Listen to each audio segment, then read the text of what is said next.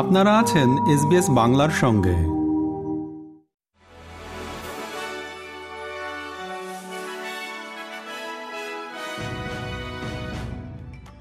এখন ঢাকা থেকে বাংলাদেশের সাম্প্রতিক ঘটনার খবরগুলো শোনাবেন এসবিএস বাংলার ঢাকা প্রতিনিধি আলী হাবিব।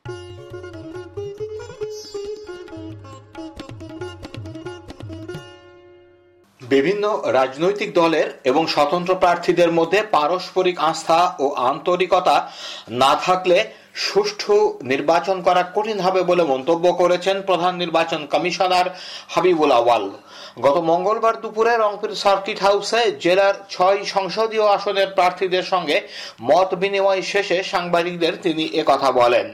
সিইসি বলেন, প্রার্থীদের সঙ্গে মত বিনিময় করেছি, আমাদের উদ্দেশ্য আসন্ন জাতীয় সংসদ নির্বাচন অবাধ ও সুষ্ঠু করা, সে লক্ষ্যে সবার সহযোগিতা প্রয়োজন। জাতীয় সংসদ নির্বাচনটা যাতে অবাধ, সুষ্ঠু নিরপেক্ষ হয়, সেই লক্ষ্যে সকলের সহযোগিতার প্রয়োজন আছে। সেই কথাটা আমরা ব্যক্ত এবং পুনর্ব্যক্ত করেছি।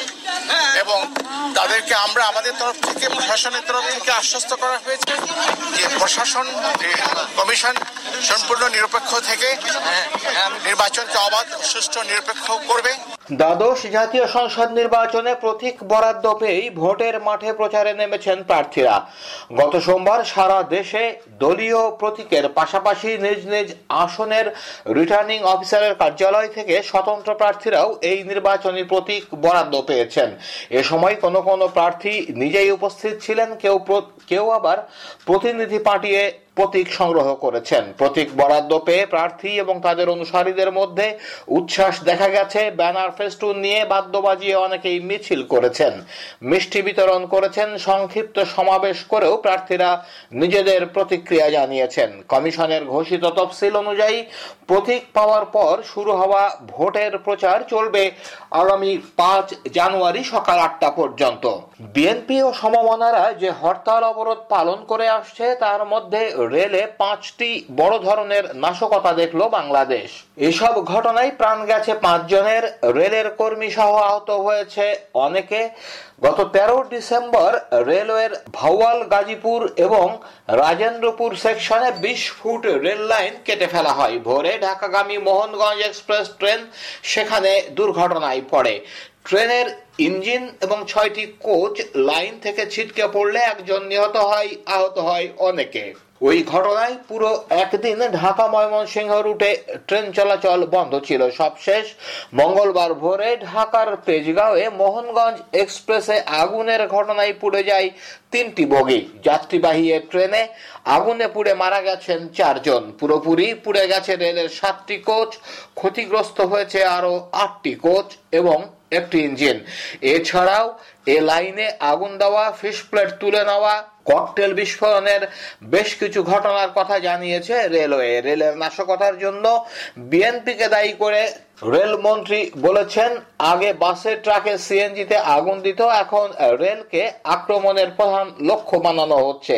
যাত্রী হয়ে রেলের ভিতরে ঢুকে আপনার বিস্ফোরক ব্যবহার করছে, আমরা জানি না হলো তবে ভিতরে থেকে যদি আপনি ট্রেনের মধ্যে যদি আপনি আগুন দেন, এটি তো রেলের পক্ষে এই এই, এইটা, এই এইটার নিরাপদ করা তো কখনোই সম্ভব হবে না। যখনই এই ধরনের রাজনৈতিক কর্মসূচি দিচ্ছে, তখনই সহিংসতার ঘটনা ঘটছে। আপনি কর্মসূচি না দিলে তো সহিংসতার ঘটনা ঘটে না।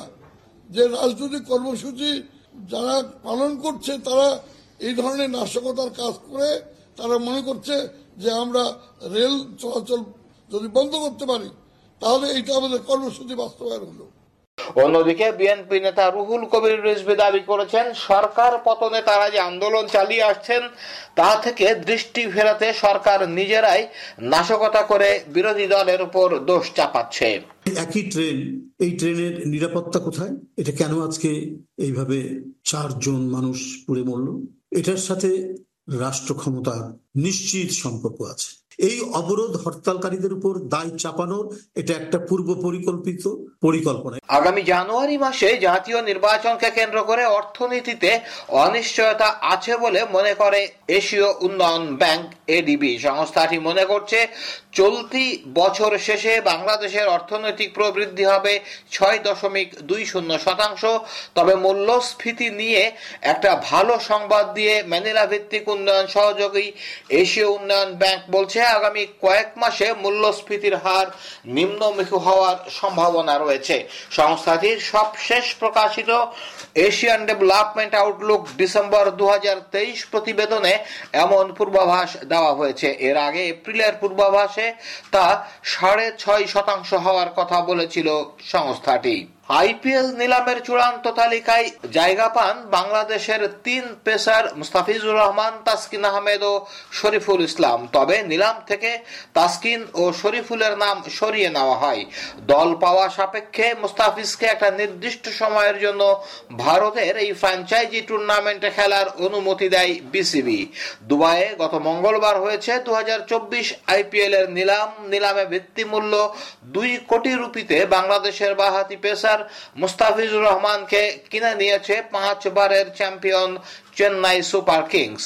আইপিএলে এর আগে Sunrisers Hyderabad, Rajasthan Royals, Mumbai Indians ও দিল্লির হয়ে খেলার অভিজ্ঞতা ছিল মুস্তাফিজের। প্রথমবারের মতো চেন্নাইয়ের হলুদ জার্সিতে মাঠে নামবেন তিনি।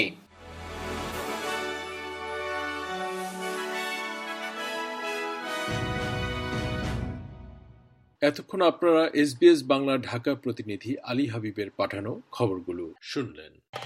আমাদেরকে লাইক দিন শেয়ার করুন, আপনার মতামত দিন।